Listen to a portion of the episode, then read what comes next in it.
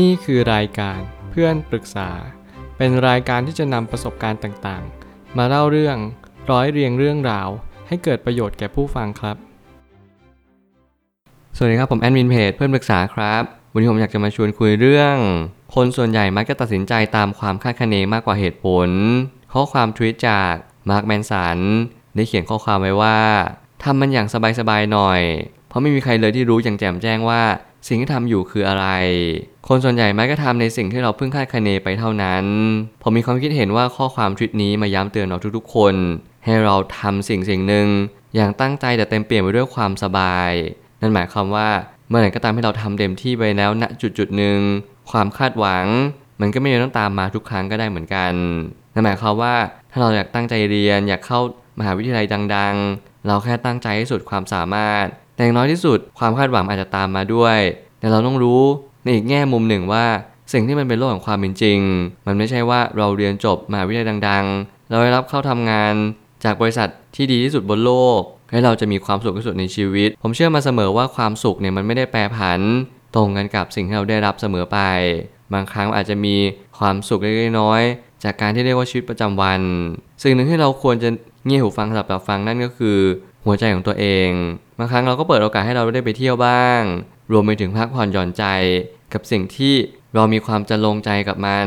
ลองหางานเอดิเรกทำสิ่งเหล่านี้ผมเชื่อว่ามันอาจจะเกิดงานบางงานขึ้นมา ไม่ว่าอะไรจะเกิดขึ้นในชีวิต ผมเชื่อว่ามันคือสิ่งที่ดีที่สุด แล้วมันทำให้เรามีความรู้อะไรมากยิ่งขึ้น ขอให้เราตั้งใจที่จะรับฟังสัญญาณเหล่านี้แล้วเราก็จะได้อะไรกลับมาเยอะเลย ผมไม่ตั้งคำถามขึ้นมาว่า ยิ่งเราใช้ชีวิตตามสิ่งที่เราคาดคะเนมากเท่าไหร่เราก็จะยิ่งเนิ่นช้ากับสิ่งที่เราตัดสินใจในชีวิตประจำวัน เมื่อเราคาดคะเนบ่อยครั้งว่าสิ่งนั้นควรจะเป็นสิ่งนี้ สิ่งนี้ควรจะเป็นสิ่งนั้น มันทำให้เราไม่ได้ใช้ชีวิตอย่างสิ่งที่มันเป็นชีวิตจริง ๆ มีหลายครั้งภาคหลังนี้ผมพยายามจะใช้ชีวิตอย่างสิ่งที่ชีวิตนั้นเป็น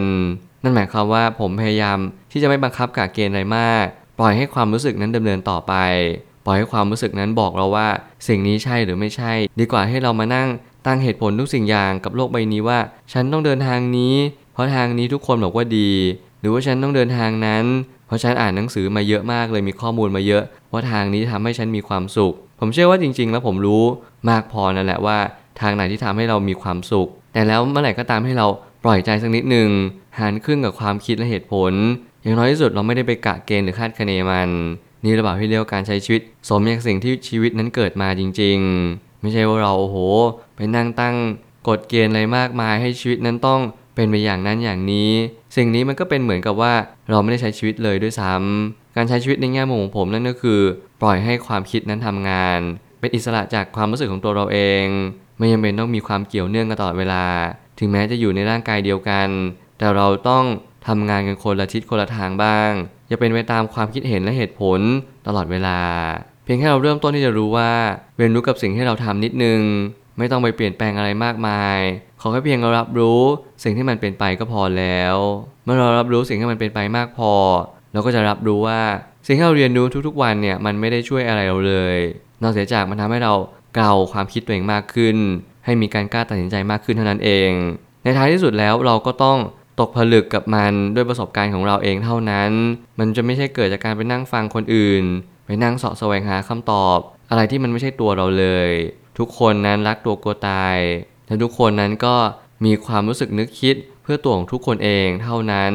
นี่ความเป็นจริงอย่างยิ่งที่เมื่อใครก็ตามก็ใช้ชีวิตด้วยเพื่อของตัวของเขาเอง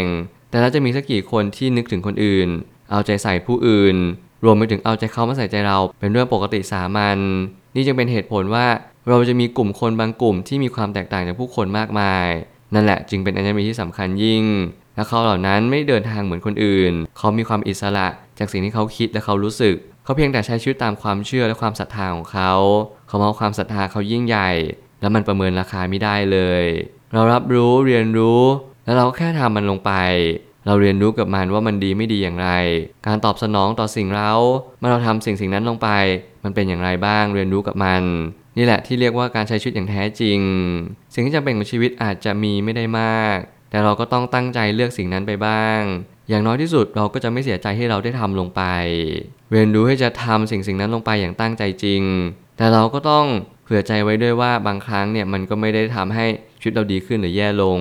ทำมันอย่างสบายๆไม่ได้หมายความว่าไม่ได้ทำอย่างตั้งใจ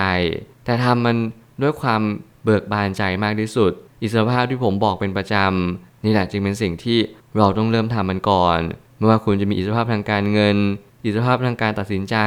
หรืออิสรภาพใด ๆ ก็ตามในชีวิตที่คุณมีความต้องการ ขอให้คุณเริ่มต้นมันตั้งแต่วันนี้อย่มัวนั่งรอให้ใครมา ถือเลิกถือยามคุณแล้วบอกคุณว่า วันนี้คุณมีอิสระแล้ว ขอให้คุณใช้ชีวิตอย่างเต็มที่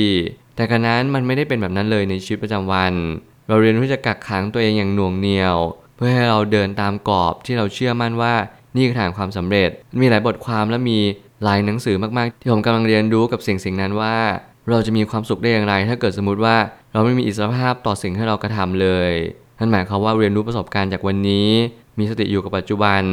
ดื่มด่ำกับสิ่งที่เราอยู่ณวันนี้ ถึงแม้มันจะไม่ใช่สิ่งที่ดีที่สุด อย่างน้อยที่สุดมันคือชีวิตของเรา มันคือความทรงจำบนโลกนี้ที่มันไม่มีวันที่จะเปลี่ยนแปลงไป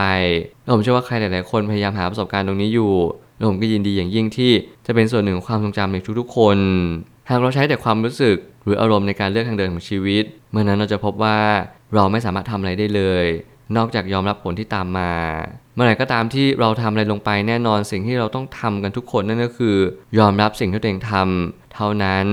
เราเรียนรู้จากสิ่งเหล่านี้ได้มากขึ้นจากประสบการณ์ในอดีต เราเรียนรู้ว่าตัดสินใจแบบนี้มันผลลัพธ์จะเป็นแบบนั้น เราก็จึงเปลี่ยนที่เหตุ เปลี่ยนการตัดสินใจ เปลี่ยนการ กระทำสิ่งเหล่านั้นลงไป นี่แหละจึงเรียกว่าการใช้ชีวิตอย่างถูกต้อง มันจะไม่มีใครหรอกที่จะทำสิ่งนั้นไปแล้วพยายามกลับไปแก้ไขสิ่งนั้น ด้วยตัวของเหตุการณ์นั้นเอง เพราะมันเป็นไปไม่ได้ในหลักความเป็นจริง ทุกครั้งที่เราตัดสินใจ